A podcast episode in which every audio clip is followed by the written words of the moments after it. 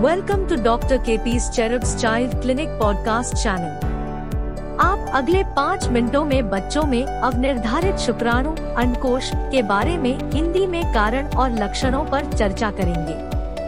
अवनिर्धारित शुक्राणु, जिसे अंग्रेजी में अनडिसेंडेड टेस्टिस कहा जाता है, एक प्राकृतिक स्थिति है जिसमें बच्चों के शिशुतापु अंडकोश उनके संभवतः नियंत्रित स्थान पर समय पर नहीं पहुँचता है।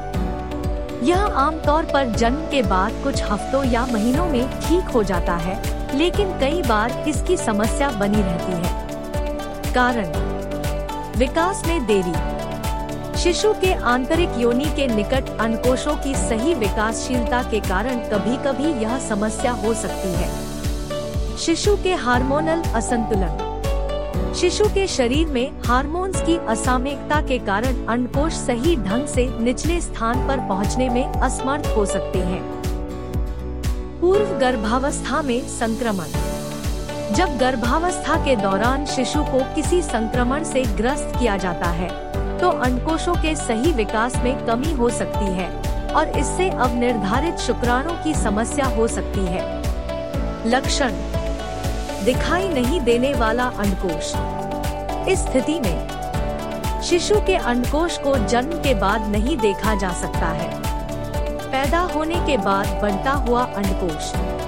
कई बार अंडकोश जन्म के बाद पूरी तरह से नहीं बनता है, जिससे इसे स्पष्ट रूप से महसूस नहीं किया जा सकता है।